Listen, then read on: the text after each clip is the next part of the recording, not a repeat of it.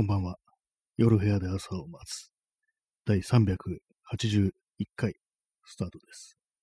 本日はごがつのにじゅうしちにち、時刻はにじゅうさんじじゅうはっぷんです。東京は今日は、えー、雨のち曇りという感じですね。ちょっと晴れ間も差している時間があったような気もするんですけども、まあ、あんまりこう良くないですね、今日の天気は。そして蒸し暑い、そんな日でございました。えー、あの、青空文庫で、青空文庫で、萩原作太郎の悲しい新宿という、これ非常に短いこう文章というかエッセイというか、そういうものがありましたので、ちょっと読みたいと思います。悲しい新宿、萩原作太郎。世田谷へ移ってから新宿へ出る機会が多くなった。新宿を初めて見たとき、田んぼの中に建設された一夜造りの大都会を見るような気がした。周囲は真っ暗な田舎道で、田んぼの中にカエルが鳴いてる。そんな荒涼とした荒野の中に、ごかいななかいのビルジングがそびえ立って、悲しい田舎の花火のように、青や赤やのネオンサインがとぼっている。そうして真っ黒の群衆が、何十万とも数知れずに押し合いながら、おたまじゃくしのように行列している、悲しい市街の風景である。だが慣れるに従って、だんだんこうした新宿が嫌いになった。新宿の数多いビルジングは何かの春小細工のように見えるし、アスファルトの街路の上を無限に続く肥やし車が行列している。歩いている人間までが田舎臭く、薄汚い。新宿ほどにも人手が多くて、新宿ほどにも非近代的なところはなかろう。昔私が子供の時、新宿は街道筋の宿場であって、白く埃っぽい田舎の街路が続いていた。道の両側に女郎屋が並び、子供心の好奇心で覗いて歩いた。その女郎屋の印象は、私の故郷上州で歌う盆踊りの歌。鈴木モンドという侍は、女房子供のあるその中で、今日も明日もと女郎街ばかり。という歌の田舎めいたわびしい旋律を思い出させた。そんな田舎臭い百姓歌の主人公が、日ともし頃に羽織を着て新宿の宿場を漂白しているような気がした。そしてこのわびしい印象は、ネオンサインの輝く今の新宿にも、不思議に依然として残されているのである。新宿のある居酒屋で、商人たちの話を聞いて悲しくなった。皆が口を揃えて言ってることは、百貨店の繁栄が小売り商人を餓死させるということだった。少し酔いの回ってきた連中は、〇〇や〇〇などの百貨店を焼き打ちして、すべての高層建築を新宿から一掃しろと主張している。それから最後の結論として、皆が一緒に探索したことは、昔のマグソ臭い新宿情緒が近代文明のために自然に敗滅していくということだった。蓄音機はのべつに何や節をかけ通していた。私は妙に悲しくなって酒も飲まずに出てしまった。あのビル口の林立する新宿の町々に、こうした多くの人物が生成していることを考え、都会の隅々に吹き巡る秋風の症状という響きを聞いた。新宿で好きなのは、あのヨドバシからタバコ工場の方へ出る青梅街道の通りである。停車場のガードをくぐって坂を登ると、暗いすすぼけた古道具や安物の足袋など店に並べた昔の宿場そっくりの街がある。街路は冬のようにしらっち上げて、昔ながらの大道店が、ガマの油やオットセイや古着類やシマヘビや得体のわからぬ壊れた金物類などを売っている。歩いている人たちも、一様に皆黒いトンビを着て田舎者のすぼけた様子をしている。秋の日のわびしく散らばる青梅街道。ここには昔ながらの新宿が現存している。しかもガードを一つ隔てて、ヨドバシの向こうに二高や三越のビルディングが勃立し、空には青い広告風船が上がっている。なんという悲しい景色だろう。という、まあ、読んでみたら結構長かったですね。短いあの悲しい新宿というタイトルのね、こうエッセイみたいなものがあるんですけども、これはですね、これ書かれたのはせんきゅうひゃくさんじゅうよねん、しょうわきゅうねんということらしいんですけども、その当時の新宿というのはまあこういうような感じだったというね、ことらしいですね。まあ、その時からまあ百貨店というものが、ね、小売商人を餓死させるというようなことが言われてたという感じでね、まあ、新宿、新宿がまあやっぱりこう、田舎っぽかったんですね、この時代っていうのは。多分繁華街としては結構まあ戦後というか、まあ、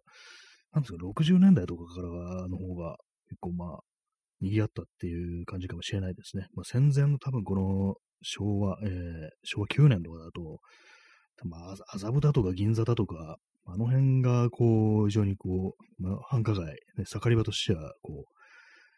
う、ね、人が集まるところだったのかなというふうに思います。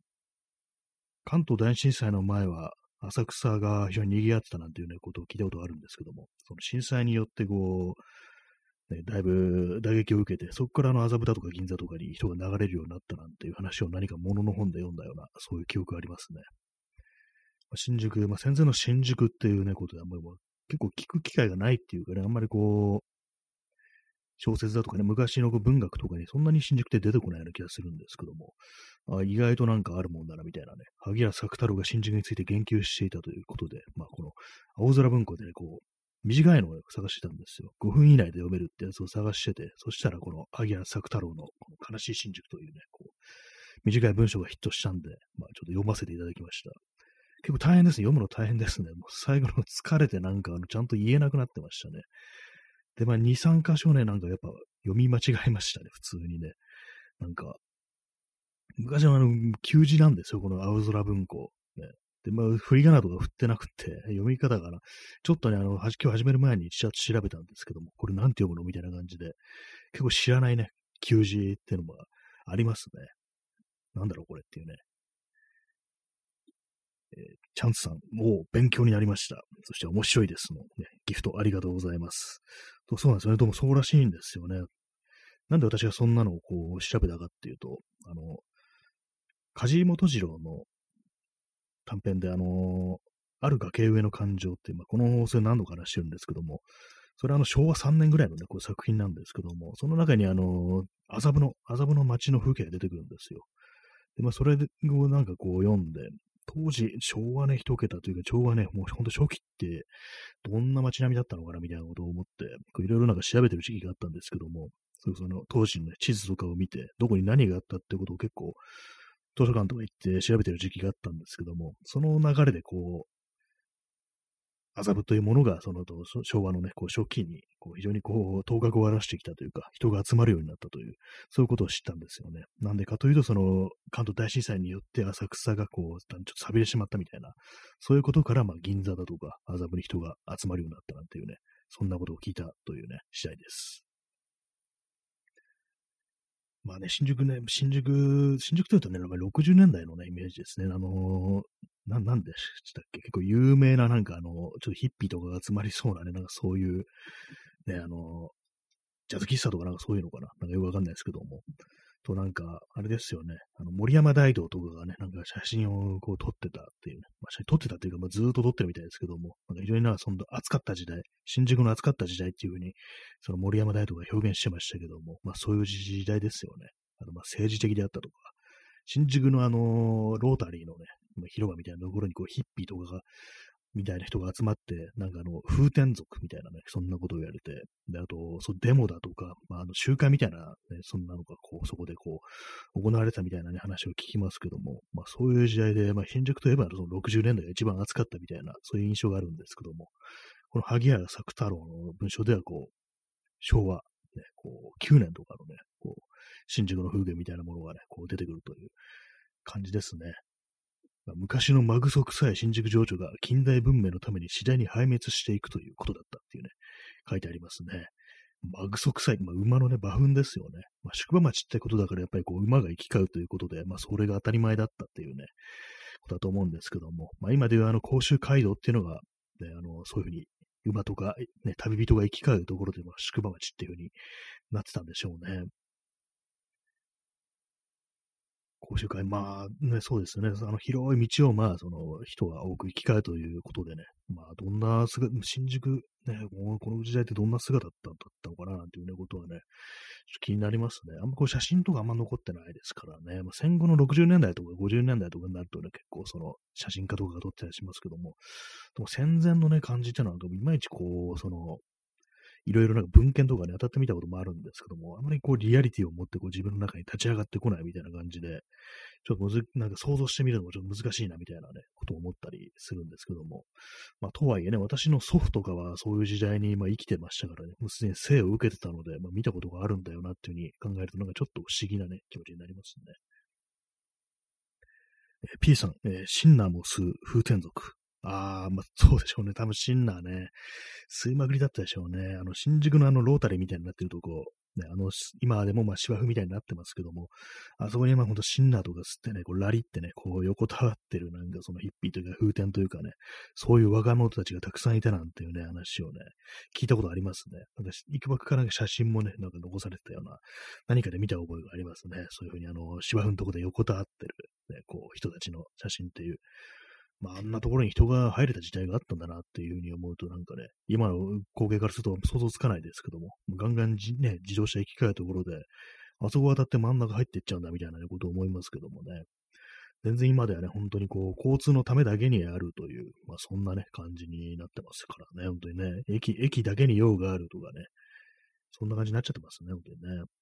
最近であの辺のビルも結構建て替えて、あの、スバルビルなんていうね、非常に古いビルがありましたけども、そこも解体して、今ではもうポツン、ポツンというかね、もうガラーンとした感じになってますけども、まあ、後に、まあ、立つのもまあ面白くないビルなんだろうな、なんていうようなことはちょっと思っちゃいますね。まあ、ただあの辺もまあ、見てみるとやっぱなんかあの、ちょっと古臭いというか、まあ、裏ぶれてるというか、ね、まあ、未だ昭和の匂いみたいな、まあ、やっぱちょっと残ってるな、みたいなのがありますけども、でもあの、小田急百貨店がね、こう、なくなると、だいぶなんかね、インパクトありそうですね。まあ、どういう風になるのかわかんないですけどもね。えー、P さん、目もなくなったんでしたっけ？あ、そうですね。あの、新宿のね、地下にあるなんか目のオブジェですね。あの、なんかあれはなんか残してるみたいな感じのことを聞いたことあるような。ね、上の私もね、あの、スバルビルがなくなるということで、目もなくなるのかなと思ったんですけども。で、なんかネットとかの情報を見るとね、まあ、みんななくなるみたいな感じで話したんですけども、なんかどうもそうじゃなかったようなね、気がします。まあ、今でもあったような、私あの地下にあんま入ることがないんでね、確認はしてないんですけども、確かね、まだあると思いますね。はい、えー、コーヒーを飲みます。それにしても、あの、文章をね、こう読む、読み上げる、朗読するってのはなかなか難しいですね、本当にね。こういうのも、あの、鍛錬を積むことによって、こう、ね、いろいろできるのかもしれないですけども、ね、まあ、普通に録音だったらね、こうやり直すってことはできますけども、普通にあの、ライブだとね、もう最初から最後まで言い切らなきゃいけないってことで、普通にあれ、あのね、行き過ぎとかがね、まあ、大変な感じになりますね。そしてあの、地面、ね、事前に調べてても、あれこの漢字なんて読むんだっけみたいなね、そういう間違い方が結構ありますね。最後の方に、あの、ヨドバシの向こうに二項やみつくしのビルディングが、ぼ木立市なんていう風に言いましたけども、多分これ木立ではないですね。なんか炭みたいな、ね、こう、古いね、こう、旧字なんですよ。で、ちょ、確かに調べたらね、あの、類立、まあ、重ね、あの、野球の一類類類の類ですね。類立っていう、多分そうだと思います、ね。難しいですね。こう文章を読むってのは結構難しいですね。まあ、あの、学校なんかに通ってた自分といえば、あれですね、あの、国語の授業なんかでね、あの、授業で、あの、文章とか読まされる、音読させられるっていうね、そういうのありましたね。私ね、今でもたまに思い出すのは、あの、高校の時に、まあ、これは国語じゃなかったかもしれないですけど、まあ、あの、教科書の一文をこう、読んでくれというふうに先生にこう、指名されて、で、まあ、読んだんですけども、まあね、あのー、その高校のその授業、多分そんな重要な授業はなかったんだと思いますけども、みんなそんなにね、真面目に聞いてるような、そんな感じの授業じゃなくて、やっぱり無駄話とかね、してる、こう、クラスメイトもいたりして、私もまあ別にそんなに真剣に受けてる授業ではなかったんですけども、まあその指名をされた、当てられたということでまあ読んだんですね。そして、その私、あの教室の後ろの方にこう座ったんですけども、でまあ、読んでるとき、前の方から女子の声で聞こえませんっていう風に聞こえて、なんか、なんかそれにちょっとね、カチンときて未だに思い出すことあるんですよね。なんでそんなカチンときたかというと、まあその前の方に座ってる女子っていうのはね、結構その無駄話をして、ちゃんと聞いてないみたいなね、そんな感じのね、こう、子たちがね、こう、いたもんですから、まあ誰がそれ言ったのかわかんないですけども、そしたらね、真面目に授業を聞いているね、こう、クラスメイトだったのかもしれないですけども、まあ、そこになんか聞こえませんとかね、急にお前ら何真面目ぶってんだよみたいな感じでね、結構イラッときたね、記憶があって、今でもたまに思い出すっていうね、そんな音読に関するちょっと苦い思い出みたいなのがね、私にはあるんですけども、まあなんかね、でもうまく読みたいですね。今日うまく読めたと言いませんけれども、なかなかこう難しいですよね、こう、文章を読むっていうのは。こう頭の中ではね、もっとね、ススってね、こう、よどみなく読んでるというつもりではいるんですけども、こういうなんかあの、あれですよね、話し言葉じゃない文章というのもな、まあ、逆に、逆にっていうかね、こう、あんま自然じゃないから、やっぱりこう読むのって難しいなっていうふうに思いました。まあ、あと、まあ、古い文章っていう戦前の文章ですからね、萩原作太郎でしたですからね、まあ、ちょっと難しいよなっていうね、こと思いましたね。たまにあの、このラジオトークでもあの、朗読配信みたいな、配信というか録音ですね、朗読して録音してるっていう、まあそういう感じの方いますけども、本当に皆さんね、上手ですね、うまいですね。もう多分ね、あの、プロ、普通にあの、その、ナレーションの仕事とかね、してらっしゃる方もかなりいると思うんですけども、なかなかみんなすごいよな、なんていうふうに思いますね。私もにめいぐらいね、あのそういう方フォローしてるんですけども、なんかあの、宮沢賢治のね、こう、朗読とかね、してて、やっぱりうまいな、みたいなことをね、思いますね。で、あと、思うのは、あの、掃除でなんかこういう風に読み上げるのが得意っていうのは、なんか、だから女性がね、多いような気がしますね。私はそのフォローしてる人もその女性なんですけども、なんかね、あの、まあ、昔からその、それこそあの、学校に通ってる時とかね、女子の方がなんかそう読むのが得意である、うまいっていうね、なんかそういう傾向にあったような気がしますね。やっぱりあの、僕何度も言ってますけども、あの男に比べて女の方がそういう演技を要求されるっていう、そういうシーンが非常にまあ社会的に求められるシーンが多いという、まあ、そういうことなのかもしれないですね。そのことによってなんかこう、まあこう好むと好まざるに関わらず、そういう訓練を積むことになって、それでなんかこう、どちらかというとまあ女性の方がそういうことがうまいっていうね、そういうような結果が上がってくるというね、ことかもしれないですね。まあ、やってみて思いましたけど、結構難しいぞっていうね、そういうふうに思いましたね。はい、ね。まあ、こういうふうにね、話をしてるのも、こう、ネタがないということでね、ちょっとなんかこう、読んでやろうみたいなね、朗読でごまかそうみたいなね、そういう気持ちが多少ありますけども、ね。はい。で、まあ、本の話なんですけども、ちょっとあのー、昨日ぐらいからあの松本清張の本を読んでて、松本清張のある小倉日記伝っていう、ね、これは短編集なんですけども、それをね、読んでるんですね。まあ、あの、松本清張っていうと、あのミステリーの、ね、イメージありますけども、私あのね、松本清張原作のこう、映画とかね、結構何本か見たことあるんですけども、まあでも、このね、あのこの短編集はまあ文学作品ということで、ね、ちょっと違うんですよね。あの、松本清張的なイメージと少し違うということで、それでまあちょっと興味持ってね、ちょっと今読んでるんですけども、まあ、どういう内容かっていうと、小倉日記伝ってね、もうこれ表題作、ある小倉日記伝っていうのが、あのー、森鴎外のこう、散逸した日記、森鴎外はある時期ね、あのー、小倉、九州の小倉にいた時期があったんですけども、その時期につけてた日記というものがどこかに行ってなくなってしまったと、まあそういうことらし、らしいんですけども、そのね、こういろいろこう、その日記というものについていろいろね、こう調べる、ね、青年が主人公なんですけども、その主人公の青年はあの、障害があって、非常に頭脳明晰でもあるにもかかわらず、あの喋りが非常にたどたどしいっていうのと、あとまあ足が不自由っていうこともあって、でまあ、そういうふうにいろいろ調べ事とかをするように、非常になんかいろんな障壁がね、こう、立ちはだかるんですね。まあ、差別的な目線ですね。まあ、喋り方を見て、こいつは頭が悪いに違いないみたいなね。まあ、この本の中にある表現だと、あの、地方っていうね、こいつは地方がみたいな、そんなようなね、非常に差別的な目線にさらされながらね、でまあ、そういうこともあって、でまあ、こんなことをやって何になるんだろうみたいな、そういうことをね、こう、一人思いながらね、反問しながら、そういうどんどんどんどんね、こう、調べていくんですけども、まあ、結局のところ、まあ、道半ばでね、この世を去ることになるというね、まあ、そういう話なんですけども、まあ、これ前編が多分ね、まあ、私まだあの半分も読んでないんですけども、まあ、前編そういうかな、ね、感じの話らしいです、この短編集は。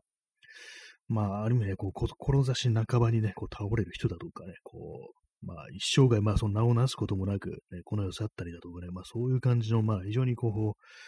う、ね、なんか、ちょっとね、読後感がかなり重苦しいんですよね。結構なんかさっきまでちょっと一編ほど読んでたんですけども、結構ね、なんか重い気持ちになってきますね、これはね、本当にね。あのただまあ内容なんか非常にこう、ね、興味深いというか面白いというか、まあ、結構あの学問をね、学問の話が多いんですけども、まあそういう中にあって非常にこう、才もあり、こうね、こう、やる気もある、モチベーションもあるという人だけれども、ちょっとね、些細なことに足を取られて、なんかこう、いろいろ転落していくだとか、うまくいかないだとかね、そういう展開がこう、いろいろあったりして、なんかこう、非常にこう、ね、来るものがありますね。胸に来るものがあるというね、まあそういう感じの短編集なんで、全部、全部そういう話らしいんでね、これも、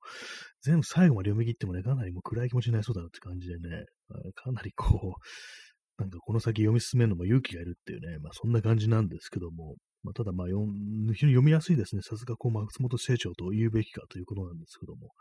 何かこうね、非常に重苦しい話であるにもかかわらず、こう頭の中が整理されてくるような、なんかそんな気分にね、こう、なってきますね。やっぱりあの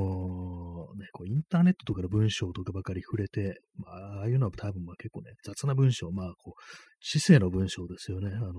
非常にまあ、ツイッターとかそうですけども、書き捨てというかね、こう、あまりね、こう、遂行もされてないというか、まあ当たり前ですけども、本当まああれも話し言葉みたいなもんですからね、まあ、いわば泣き声みたいなもんだっていうね、まあそういう感覚がありますけども、そういうものと比べてもおかしいんですけども、やっぱりそういう文章ばっかり読んでると結構ね、こう、しんどくなってくるというのもあり、やっぱりこう、ちゃんとした本を読んで、少し頭の中を整理するというね、そういうことも必要なのかななんていうふうに、ちょっと思いましたね。まあなんか文章とかね、なんかこう、書かねばっていうふうに思うんですけども、なんかあの前にね、あの人を書くぞなんて話をしてましたからね、あれもなんかちょっと、やらねばというふうに、やらねばって言ったらおかしいですけども、なんか何かこうね、こう、書いておこうみたいな気持ちもあるんですけども、なんか何かこうその、文章をね、書くということが、私なんかこう非常にこう自然に出てこないという感じで、かなりね、こう、気合を入れて取り組まないとなかなか難しいというね、感じになってるというね、そんな感じですね。まあ、だからちょっと本を読むということはね、ちょっとしていきたいですね、本当にね。調子悪い時って本当に文章が読めなかったりしますからね、本当にね。あのね、ホロコーストの本、夜と霧という本も本当に読みかけのまま置いてあり、これも 内, 内容が非常に重苦しい感じなんでね。なんか、そうなんですよ。娯楽作品というものを私あんまり読まないんでね、結構暗めの内容の本ばっかりこう選んでしまうというのがあり、その辺のチョイスの問題かもしれないんですけども、あんまりでもね、あのー、本当になんか同時代のこう、ね、本、もう娯楽としてのね、こう作品っていうのは、あんまりこう私の中にね、こうフィールするところがないみたいなね、そんなのがあったりして、あんま読まないんですよね、本当にね。本当になんか友人とかに勧めてもらわない限り、その手のね、本、今の本、新書とかね、本当全然読みませんからね。まあ、ミステリーとかもあんま読まないんですよ。だから、そのなんか娯楽、本はなんか娯楽じゃないみたいな、そんな感覚っていうのがあったりしてね。なんか一つの芸術作品的な、まあ、お勉強とまでいかないですけども、芸術作品みたいな、なんかそういう、ちょっと堅苦しい捉え方をしているというね、そんな感覚が私の中にありますね。まあでも多分世の中はね、本当面白く、面白いということで、まあね、純粋に本を読んでる人の方が多分多いと思うんですけども、まあ結構ね、あのなんかね、インターネット、そういうこと エスエヌエス とかを見るとね、なんかこう、本が好きっていう人はたくさんいますからね、本というそのものを愛してるっていうね、人がいるんですけども、人も結構たくさんいるような気がするんですけども、まあ、私にその感覚はちょっとあんまこうなくってね、どうしても何かこう、ちょっと重い感じの捉え方をしてしまうっていうのはちょっとあったりしますね。娯楽としてのね、本というものを読んだのっていつだろうっていうふうに思いますね、本当にね。単純になんか面白い話っていうのはね、あんまないですからね、本当にね。えー、インスタントコーヒーを飲みます。はい、まあそんな感じで、本日ね、萩谷朔太郎の悲しい新宿というね、こう、まあ短い文章というかエッセイというかね、それと松本清張のある小倉日記伝というものについてちょっとね、述べさせていただきましたけども、まあ大したことは話してないですけども、やっぱりこう文章を読むのっていうのはまあ、まあ時にはいいことであるよな、なんていうふうに思ったりしますね。皆様最近どんな文章を読まれてましたでしょうかね。文章というかね、まあ、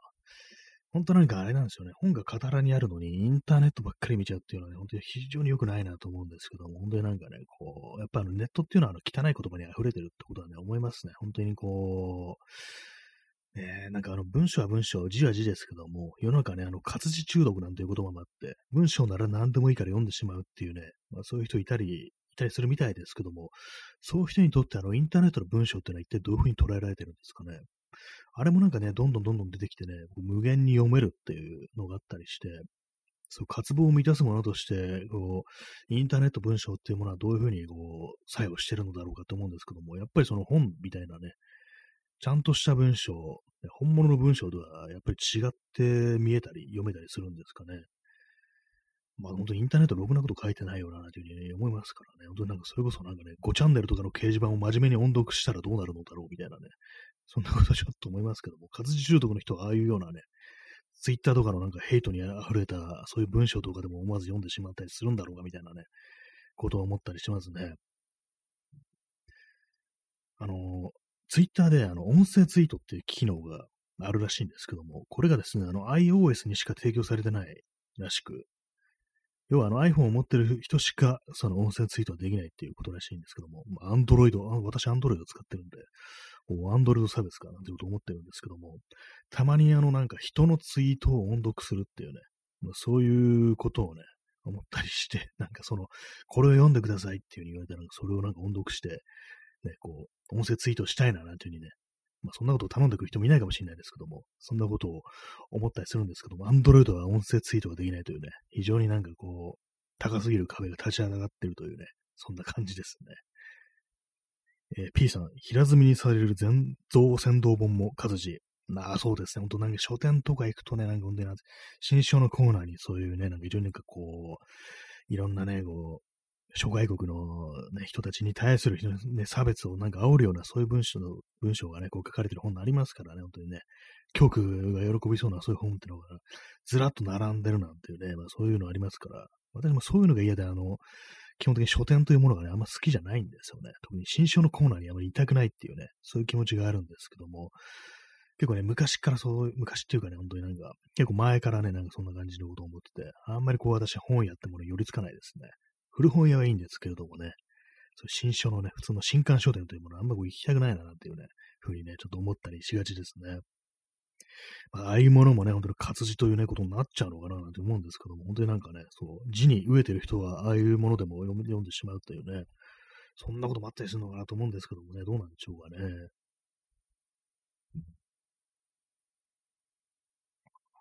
い、えー、コーヒーでちょっと喉をね、こう、湿らせました。やっぱりこう字を読んでみると、ね、難しいですね。喉が渇いてきますね。そしてあの息継ぎが難しいっていうね、こう文章の音読、まあ、喋り言葉と違うからどこで切ればいいんだろうみたいなそういうことを結構ね、考えちゃいます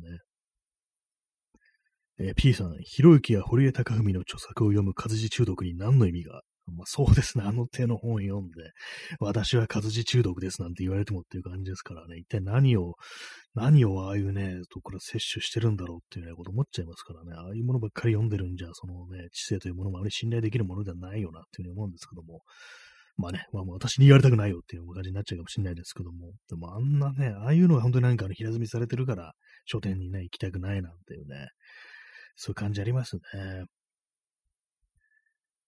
あと私、あれなんですよね、あのー、漫画のコーナーに立ってるのもなんか恥ずかしいというのがあったりして、なんかあれもね、ねちょっと間違えるとなんかじゅうはちきんみたいなね、こう、ものがなんかふっとね、なんかね、こう、そばにあったりしてね、いや違うんですみたいなね、なんかそんなことを言いたくなるっていう時あるんですけども、なんかそんな本屋ね、私そんなに行かないんですよね。本屋ってものが苦手なせいで本をあんまり読んでないのかなってちょっと思ったりするんですけども、ね。はい。ね、まあ、にじゅうはっぷんさんじゅうびょうですけど、今日ちょっと延長しようかなというふうに思います。まあ、あの、さんじゅっぷんフルでやるかどうかわからないですけども、一旦こう、止めて、すぐ、止めてというか、まあ、さんじゅっぷん経ったら、まあね、今のこのだいいち部が終わったらすぐに始めたいと思います。まあ、そんなにこう話すことはないんですけどもね。えー、チャンツさん、ウェーイのギフトありがとうございます。これは何なんですかね。ちょっと絵が、ね、あれでよく見えないんですけども、あなんか動物、なんかキウイバードみたいなのがウェイって言ってますね。いいですね。キウイバード、可愛いですよね。あの、キウイみたいなこう形をしてるということでね。キウイバードが先だったのか、キウイの果物が先だったのか、どっちかわからないですけども。えー、まあ、チャンツさん、絵がわかりませんが、延長を喜んでいます。ありがとうございます。キウイバードっぽいですね。私が見るにね、このくちばしみたいなものが見えるんで。で、なんかメガネとネクタイを締めてますね。なんか謎ですけども、何のキャラクターなのかわかんないですけども、それがこう連なってウェイっていう風に言ってるっていうね。やっぱあれですよね、あの、ラジオとかのちっちゃくて見えないですよね、基本的になんか、見えないものが多くってね、なんかあと、謎の謎のなんかね、ギフトが多いですね。あの、ちょっと前ありましたけど、あの、セドンっていうなんか変な、あの、ピンク色のなんか怪獣みたいのが、セドンっていうね、こう文字とともに出てくるっていうね。あれも謎でしたけども、結構好きでしたね。あの、意味のわからなさゆえに結構好きでしたね。セドンって書いてあるのに、もう、もうカタカナの文字がセモンって書いてあるんですよね。謎すぎましたね。はい、そんな感じですぐだいに部始めます。はい、えー、だいに部始まっております。ということでね、えー、本日はごがつのにじゅうしちにち、時刻はにじゅうさんじよんじゅうきゅうふんですね。今日はあれですね、言ってみれば、いわゆる花金ということでね、こう、まあ、盛り上がってらっしゃる皆さんも多いんじゃないでしょうか。えー、こうさあ盛り上がってまいりましたっていうね、これ私の好きなあの、ビートたけしのね、こうネタなんですけども、な ん, なんかね、こうあんまりこう盛り上がらない気持ちでも、さあ盛り上がってまいりましたっていうとなんかね、こうちょっと少しだけね、こっとね、ちょっとね、あの、火がね、灯るようなそんな感じありますね。体温が少し上がるみたいな、そんな感覚ありますけどもね。そんな言葉だけでもちょっと盛り上がっていこうじゃないかということで、ね、さあ盛り上がってまいりましたという、そんな感じでね、だいに部お送りしていきたいと思います。で、一部であの、萩原朔太郎の悲しい新宿というね、タイトルのこう、エッセイの話と、あともう一つ、松本清張の短編集、ある小倉日記伝についてね、こう少しだけ喋りましたけども、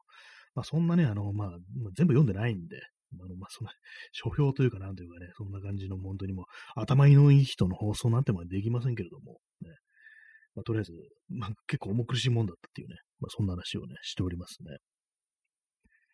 えー、ワントゥーさん、えー、こんばんは、こんばんは、えー。サムネイルバルトナインの近くですかね。あ、そうですね、あのー、バルトナインの近くです。すぐ隣ですね、あの、新宿の、新宿通りのバルトナイン映画館ですね。その隣にある世界堂っていう画材屋さんのね、画材屋さんの、こう、写真ですね。これ撮ったのも結構前、去年とかだと思うんですけども、なんとなくまあ新宿ということで、まあ、自分のスマホの中に入ってる写真で新宿のやつあったかなと思ったら、これぐらいしかなかったんで、まあ、今日はそれをあのタイトルの、ね、画像に使わせていただきました。まあね、世界堂、世界堂たまにまあ行ったりしますね。私そんな別に絵は描かないんですけども、なんとなく文具とかをね、こう見に行ったりするのがまあちょっと好きなんですけども、まあなんかね、こう気持ちだけはあります。なんか絵を、絵というものを描いてみたいっていうね、そういう気持ちあったりするんですけども、まあやってないですね。口だけということでね、なんかこう手をつけられてないんですけども、まあ、あの、よくね、話しますけど、ジンというものをちょっと作ってみたいなっていうふうに思って、で、それであの、ちょっと街のね、ちょっとした街角のなんというなんでもない風景みたいなことをちょっと絵でね、絵にしてちょっと載せたいなみたいなことを考えてはいるんですけども、一切手をつけてないというそんな感じでございます、ね。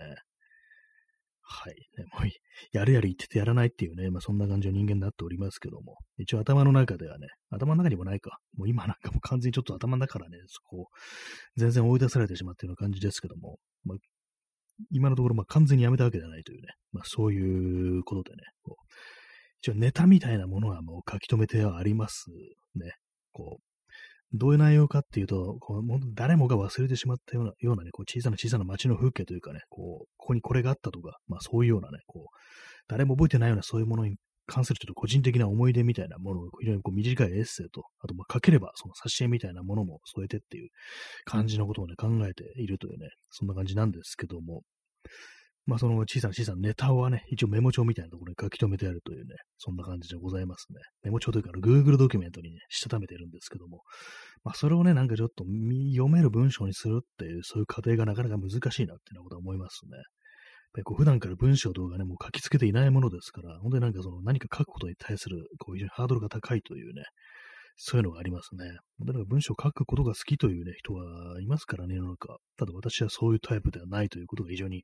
歯がゆいところではあるんですけども、まあね、そんな自分が書いていいのかなみたいなことはまと思ったりするんですけども、まあでもね、ほとんどなんか手をね、つけられてないというね、そんな感じですね。で、なんか下書きみたいなものはね、ちょこちょっとまあしてあるんですけども、まあ人様に読ませる文章というものは一体どうな、ね、どうあって叱るべきなのかってものがなんかなかなかね、よくわからないというね、そんな感じでございます。はい。ジンやるやる詐欺の話でした。はい。コーヒー飲みます。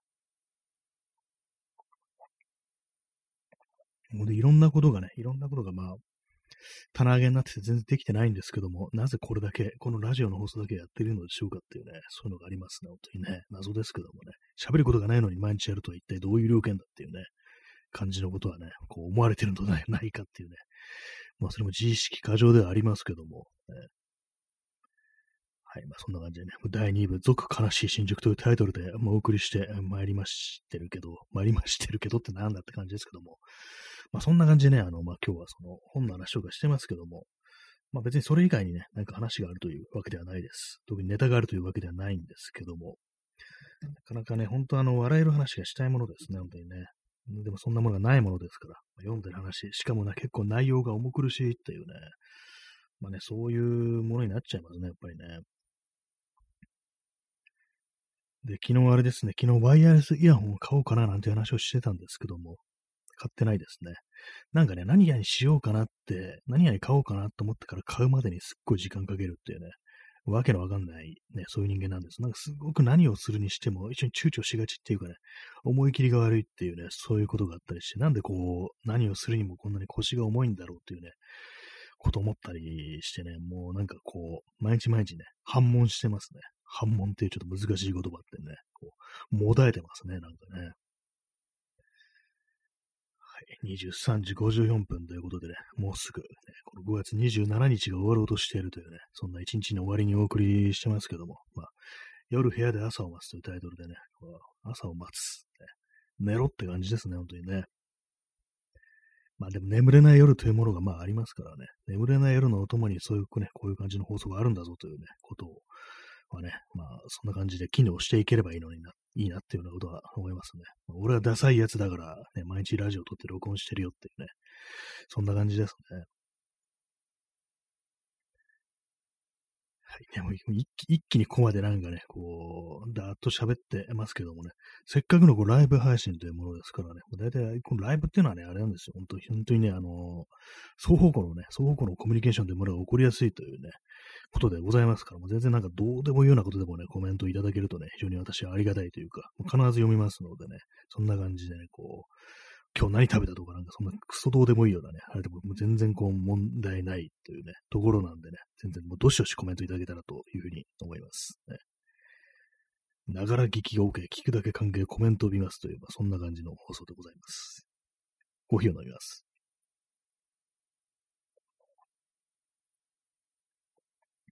私も結構あれなんですよね、あの、沈黙を恐れるようなところがあって、あんまこう話すことがないのになんかこうベラベラベラベラね、こう喋ってしまうっていうのがまああったりするところがありますね。結構ね、あのリアルの人間のコミュニケーションでも黙るべきところ、黙るべきところっていうか、まあ叱るべき間を持たせるのと、喋るべきところは喋るっていうね、なかなかその辺の感覚って結構難しいなっていうふうに思ったりすることは結構ありますね。えー、チャンスさん、えー、今日は強風で傘がぶっ壊れまして、そのまま歩いたのでずぶ濡れになりました。ああ、風が強かったんですね、今日。まあ、東京も今日はね、あの雨がすごく、ね、降ってるじ、ね、時間帯もありましたね。午前中とかかなり強く降ってて、傘壊れましたが、結構ありますよね。傘ってなんかあっさり壊れますよね。逆のね、風が吹くとあの逆にブワーってなってね、こう、逆方向に開いちゃって、そのままの半ね、こう骨が折れるなんていうね、そういうことありますからね。まあでも、ズムデレになったってのもかなり災難ですね。ほんとなんか一日が台無しになる感じですからね、そんだけでね。濡れたくないですよね、ほんとにね。もう傘ってあのー、傘弱いですよね、基本的にね。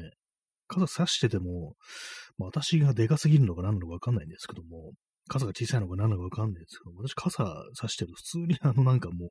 太ももぐらいまでなんか濡れてるんですよね。なんでと思うんですけども、なんか、全然ね、こう、もう上半身しかね、こう、濡れてない。上, 上半身しかもう雨避けられてないって感じになるんですよ。あとなんか腕も、肩とかで腕もなんか濡れてたりするんですよね。まあ、肩、ね、傘のね、もう、の位置が高すぎるのかなというふうに思うんですけども、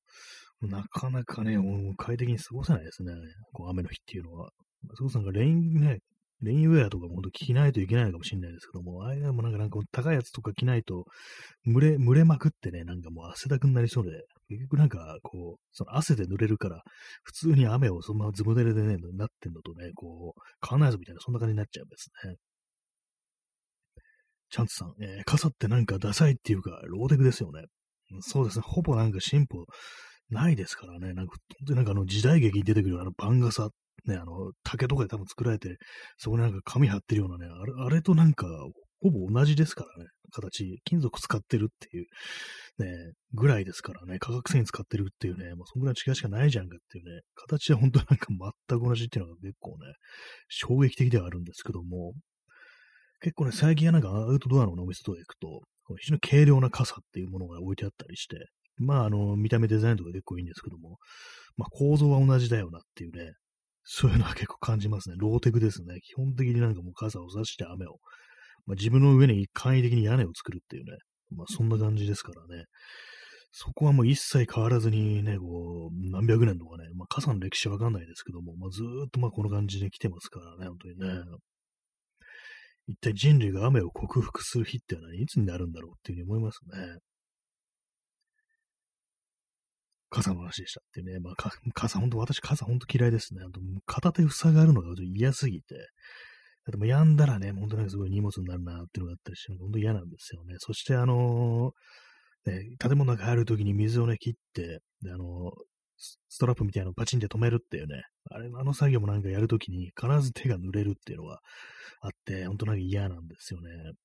まあ、雨ってだけでもなんかすごいね、こう一日テンション下がるみたいな、そういうところありますね。そして雨上がり、ね、もうこの季節が本当になんか雨上がり、蒸し暑いっていうのがあったりして、私の湿度に弱い人間なものですから、本当になんか憂鬱になるなっていうね、これから梅雨がやってくるってことを考えると、今からね、こう、気が塞ぐようななんかそんな感じになりますね。傘はダサいというね、そんな話ですね。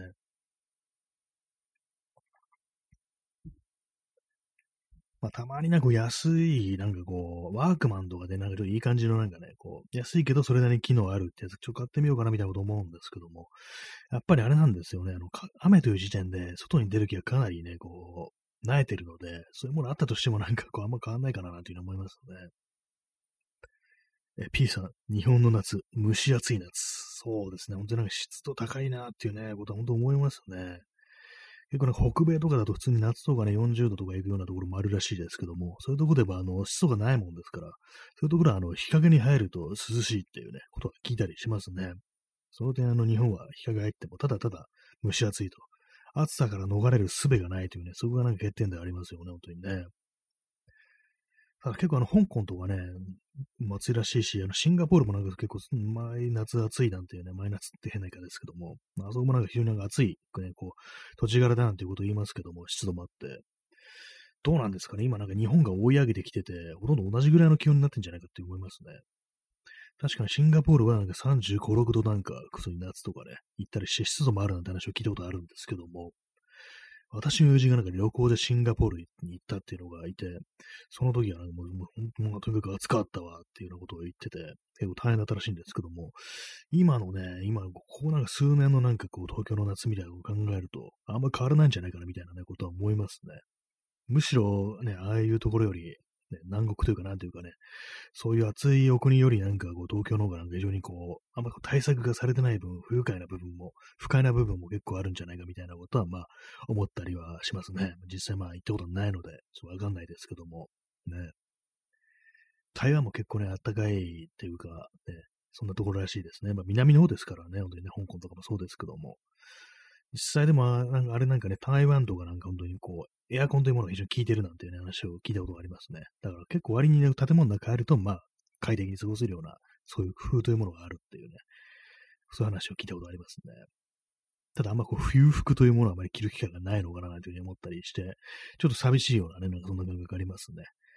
ただまあ日本もね、これからそういう風になっていくのかななんていうふうにちょっと思ったりはしますね。はい、えー、コーヒーを飲みます。コーヒーを飲み干しました。結構多めに作ったけれども、ね、インスタントコーヒーですね。一応毎日あの普通のコーヒーも飲んではいるんですけども、やっぱりあの、一杯ぐらいですね。一杯、一杯ぐらいというか正確にあの、一作りであの二杯出す。二杯目非常に薄くなってるんですけども、まあ、そういう感じのね、なんかルーチンになってるんですけども、なんかこう一日ね、こう一杯分だけっていう感じになってて、もうあとはまあインスタントでいいやみたいな感じになりますね。やっぱ、なんか入れんのめんどくさいんですよね。あの、なんかドリップというかね、滴ってくんのを待つ時間がなんかこう、まどろっこしいな、みたいなのがあったりして、まあ味にそんなこだわりがないっていうのもありますけども、なんかとにかく早くね、こう、ね、その、体勢を整えたいみたいな感じでね、なんか非常になんかじれったいところがあるな、なんていうふうに思いますね。はい、えー、時刻はあのれいじ過ぎまして、れいじさんぷんであのね、まあ日付変わってごじ、にじゅうごじじゃないや、ごがつにじゅうはちにちになりました。ごがつもう終わりっていうね、まあそんなところありますね。本当にね、ごがつ何度何をしたかっていうね、まあそんな記憶があんまないですね。ごがつ膝が痛かった前半、まあ、ゴールデンウィークね、あの膝がなんか痛くってね、いろいろ難儀をしたという感じなんですけども、まあその時ね、ちょっとなんか運動とかして体重とか減らさなきゃダメだなというのを思ったんですけども、その後何かしらこうね、こう、節制して暮らしてるかというとあんまそういう感じでもないですね。なんかまたなんかちょっとね、いい加減なこう感じのね、暮らしに戻ってきてるし、ストレッチもね、してないですね。本当になんかね、運動もしてないですね、あんまりね、こう。さっきちょっとだけ、あの、あれをやりました。腕立て伏せ、じゅっかいだけやりました。普通にやった後もすぐ痛くなりますね。筋肉痛の痛みってのは結構心地よいところもあるんですけども、やっぱりあまりにもなまりすぎてて、ちょっとその筋肉痛も不快な筋肉痛みたいになってますね。なんかあの、ちょっとヒリヒリするような変な痛みなんですよね。これやりすぎた時の痛みですね、これはね、完全に。なんか今、背後からなんかあの、ラップ現象みたいな、なんか、音が聞こえて何なんだろうと思ったんですけど、なんか喋ってるとなんか部屋から変な音がするんですよね。例ですかね。後ろにはなんかね、あのー、いろんなね、こう、カメラのレンズ類とかが置いてある棚っぽいものがあるんですけども、そこにあのー、いろいろ置いてあって、あのプラダンで作った箱みたいなのが置いてあるんですね。その中にあの、いろんなケーブルとかをね、こうまとめて放り込んであるんですけども、そこからなんかポコンポコンって音がしてきましたね。何かがいるのでしょうかっていうね、感じですね。ね、チャンスさん、お化け。そうですね、お化けかもしれないですね。お化けがいる部屋。ね、お化け配信ということでね、謎の音声が入り込む配信っていう、それもなんかまあちょっとね、おつなものかなと思うんでね、こう、話題がないときはね、お化けでもいいから出てきてほしいなっていうことはね、ちょっと思ってしまいますね。まあ、こういう話をしててね、今でこそ、まあこうね、こういうふうにラジオで喋ってる皆様がいるということでね、あれなんですけども、ふっとなんか、さあもう寝るかってなってね、床に入ってこう部屋を暗くした、そういう時になんか、ふっとなんかね、怖い話を思い出したりしてね、ちょっとなんか背筋が寒くなるような、そんな感覚ってあると思いますね。私はそういうものあんま信じてないし、いろんな怖い話をも読んでるものですから、もうだいぶ体制ができてて、あ、このパターンでみたいなことが分かってるんですけども、それでもたまになんかね、こう、ふっとなんか妙な想像みたいなことをしてしまい、ちょっと怖くなるっていうね、ことがありますね。結構そういうのは、あの、ビジュアル的な感じのことが多くってね、なんか子供の頃に見た、あの、テレビの怖いね、こう、心霊番組だとか、あとは本とかで見たね、怖い挿絵だとかね、そういうものをなんかふっと思い出したりして、あ、なんか今、恐怖してるみたいなね、そんなことをね、思いますね。ね、P さん、霊界ラジオ、エジソンも言ってるぐらい、エジソンも言ってるくらいの科学。あ、なんか、なんかそう言ってましたね。エジソンってね、非常になんかこう、科学的な人間であるかと思いきや、なんか結構ね、こう、だいぶ結構電波も受信してんな、みたいなことはね、あったりして、霊界ラジオとかなんか言ってましたよね。だいぶなんかぶっ飛んだ人だったらしいですね、なんかね、エジソンっていうのは。かなり来てる人で、結構その手段を選ばないような、なんかそんなところがあったりして、そんな人がまあ、霊界ラジオなんていうね、一体何を受信してるのかなっていうね、そういうことも言ってたらしいっていうね。まあ、でもエジソンが言ってるんだから、もうこれは科学に違いないということでね。まあ、そう、うん、ね、受信していきたいですね、この放送もね。ゲストにね、お化け出てきてほしいですよね。出てきてほしいですよねって言いましたけど、別にっていう感じですね。まあ、そんな感じでね、この放送はね、あの、ゲストに呼んでほしいね、こう、お化けがいたらね、こう、なんかこう、コメントいただけたら、あの、呼んできますので、というね。何を言ってるんだって感じですね、本当にね。まあ、窓をね、締め切ってこの放送をお送りしてるんですけども、結構やっぱ喋ってるとこう熱くなってきますね。これも一つの運動なのかなというふうに思いますけども。この間、あの、なんか窓を開けたまま放送してしまって、もしかして外に聞こえてるんだよみたいなね、そういう恐怖心を抱きましたけども、今日はちゃんとぴっちり窓を閉めてお送りしているというね、そんな感じでございます。そんな、花金の放送ですね。えー、塩地さん、えー、お久しぶりです。えーお化けといえば、ホーリーです。あー、ホーリーね。ホーリーなんか聞いたことあります。なんか絵本でしたっけ？ホーリー。お化けのホーリー。なんか今、ビジュアルがね、私の頭の中に浮かんできたんですけども、ちょっとあの、検索してみます。お化け、ホーリー。ホーリー。あ、これですね。これですねって言いながら、今、私の頭の中でちょっと思いついたものとちょっと違ってました。茶色い、茶色いね。茶色い子ですね。茶色い子ってなんだって感じですけども。エヌエイチケー でやってたお化けのホーリーっていうアニメですね。茶色いね、体に、こう、まん丸い目がついててね、黄色い鼻をしたね、お化けとしては非常に可愛い感じをね、こうデザインをされてますけども、これ私はね、あの 見, 見たことはないですね。これ結構きゅうじゅうねんだいとか、そのぐらいのね、放送ですかね。でもなんかこのビジュアルはね、こう読んだことが、見たことがありますね。あの、これあれなんですね。これ今アニメの画像がヒットしましたけれども、元あれなんですね。あの、渡辺めぐみによる児童書、弱虫お化けを原作とするテレビ作品。それがあの、お化けの氷っていうね、そうらしいですね。原作があるんですね。弱虫お化けか。渡辺めぐみという人の児童文学。弱虫お化け。これも読んだことはないですね。私はね。原作の挿絵も結構ね、あれですね。同じようなデザインですね。アニメと比べてちょっと目がちっちゃくてね、なんかちょっと面白い感じのデザインになってますけども、なかなか原作の写真も可愛いですね、これはね。なんで茶色いんだろうってね、茶色いなんかあの、なんですかね、あの、茶色い毛が生えてるみたいな、なんか不思議なね、なんかお化けですね。お化けはいいよなっていうね、いいよなってなんだって感じですけどもね、謎ですけども、まあ怖い話っていうのはね、ほんとなんか、昔から、ほんと子供の頃からね、なんだかんだでいろんなお話をしてね、よく聞きますからね、非常にこう人間なんかこう、親しみを覚えるというかね、近しいものではありますよね、怖い話っていうのは。まあでもそういうのはありますからね、大人になってもそういうものはね、やっぱこう、好む人も多いっていうかね、怖い話って多分ね、みんな好きだと思うんですよね、なんかね。あんまりね、そういうの聞きたくないっていう人いないような気がしますね。結構みんな娯楽的にそういうものを割と消費するっていう。まあ、怖がりの人はね、聞きたくないっていうね、そういうのありますけども、そういうのもね、あの、怖いからっていうことであって、怖い話というものがあんまこう非常にね、こうナンセンスでくだらないっていう人はなんか、そんなにはいないっていうね、印象がありますね。そういうのがやっぱり子供の頃から、そういうお話の形で触れてるということで、割とその辺ね、なんかこう、身近に思ってるという、そういう人が多いのでっていうことはなんか結構、思ったりしますね。まあ、結構思ったりするってのは嘘で、今思いましたね。よくつく嘘ですね。いつもこういうこと考えてますって言いますけども、これ今喋りながら適当に言ってるんで、今思いましたね。そんなこと思いましたね。えー、P さん、お化けな学校も試験も何にもない。まあ、これも有名なね、あのあれですよね。ゲゲの鬼太郎のアニメ版のテーマソングですよね。お化けな学校も試験も何もないっていうね。夜は墓場で運動会っていうね。ありますね。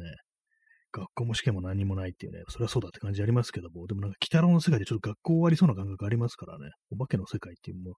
の、今実はあるんじゃないかみたいなこと思いますけどもね。まあ、鬼太郎ね、外科、外、学校、鬼太郎学校行くやつありましたよね、なんかね、あの原作の漫画でね、なんかそういう学校編みたいな、なんか高校生ぐらいの、あのなんかそういう、ちょっとなんかアダルトなムードのね、なんかそういう、まん、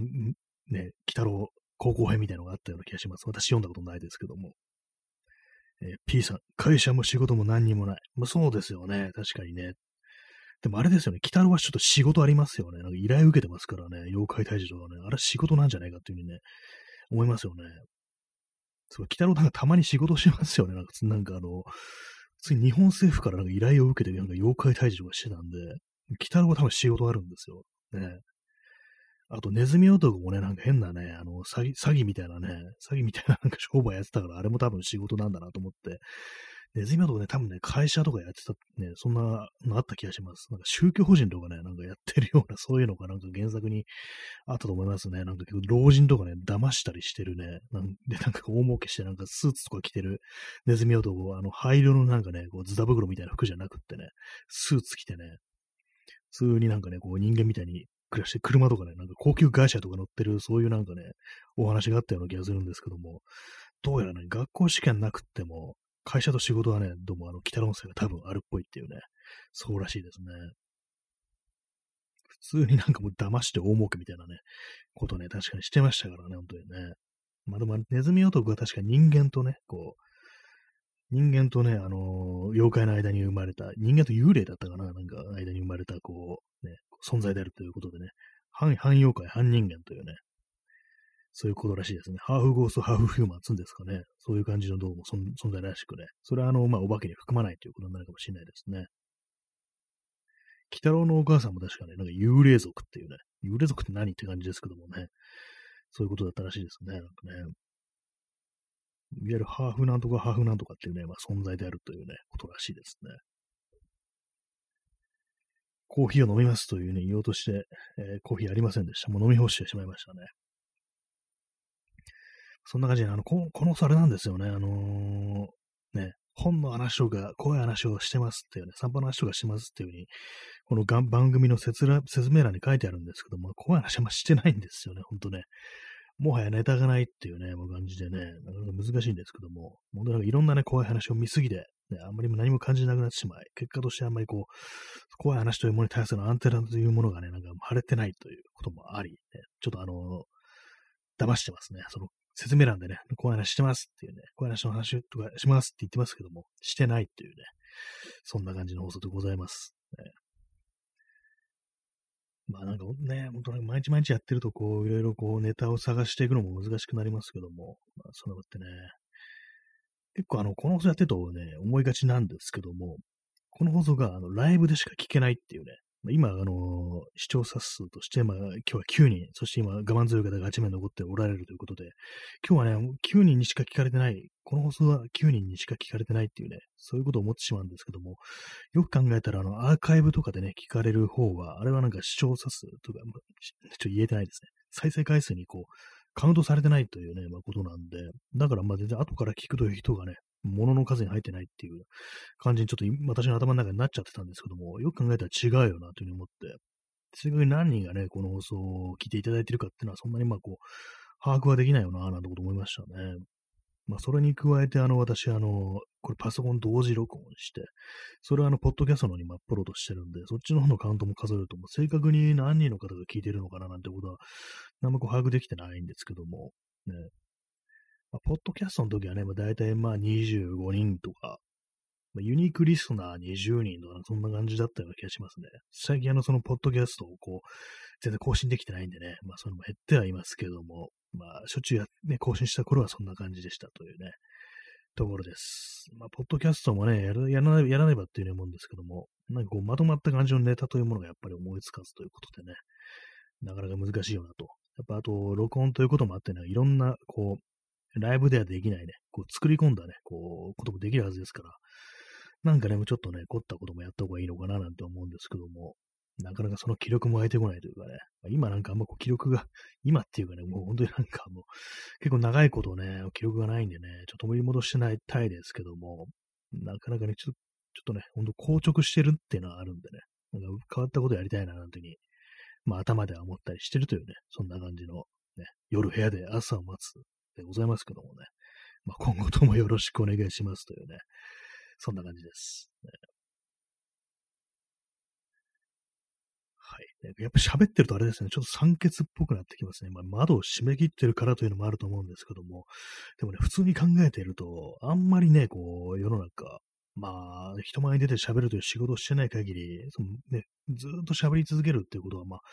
あんましないですからね。でもそういうこともあって、体が慣れていないというのもありますけども、まあ、こういうのにね、人前に出て喋るというか、ずっと喋るのが仕事というと、結構先生というね、職業、まあ、ああいうものはね、なんかずっと喋ってるなっていうね、まあ、結構大変だなってことを思いますね。私のね、こう、ツイッターでフォローしてるね、人がなんかこう、大学で教えてる人、ね、人何人かいるんですけども、今日はろくじかん喋らなきゃっていう風に言ったりして、え、マジかみたいなこと思いますね。ろくじかんも喋るんですかみたいなね。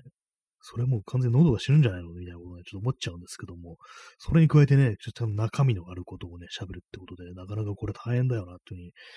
思ったりしますね。自分がね、そう学校通っててね、そういう先生の話を聞いてる頃にはそんなこと全然考えなかったんですけども、こういうふうになんかのラジオで喋ってみると、うわ、なんか大変だな、みたいなね。先生ってずーっと喋ってんだ、みたいなね。まあ、ラジオとか、まあそういうね、まあ、テレビの仕事の人も、放送に携わる人もそうですけども、まあ喋る、なかなか喋るっていうのはね、こう、体力使うんだろうなってことは思いますね、本当にね。まあ、体力ってもまあちょっと違った体力を使うっていうね、喉、喉がなんかことを酷使するんじゃないかなみたいなね、ことをね、感じますという、まあそんな話でございます。はい。ね、そんな感じでさんびゃくはちじゅういっかい、ね、今日はいちじかんね、お送りしましたというところで、まあ、中身があったかないか、ちょっとよくわかんないですね。本当自分でもなんかこう、何言ってるのかわからない感じでね、ご告知してまいりましたけれども、いかがでしたでしょうか。ね、本日あのね、じゅう名の方にお越しいただきましてありがとうございます。ね、まあ、そんな感じで、ね、花金ということで皆様、まあいろんな方がいると思うね、まあ仕事だという方もおられるかと思いますけども、まあ皆様がね、こう、楽しく過ごされることを、まあね、安楽に過ごされることを、まあ私は祈っておりますのでね、元気でいてほしいな、なんていうふうに、そんなことをね、毎日思っておりますというね、そんなところでございます。ね、はい、なんかよくわかんないこと言ってますね、本当にね。明日、明日は多分晴れるんでしょうね、東京は。まあ何を、私は特に何をするという予定もないですけども、なんかね、梅雨前になんかしたいですね。そんな感じで、えー、さよなら。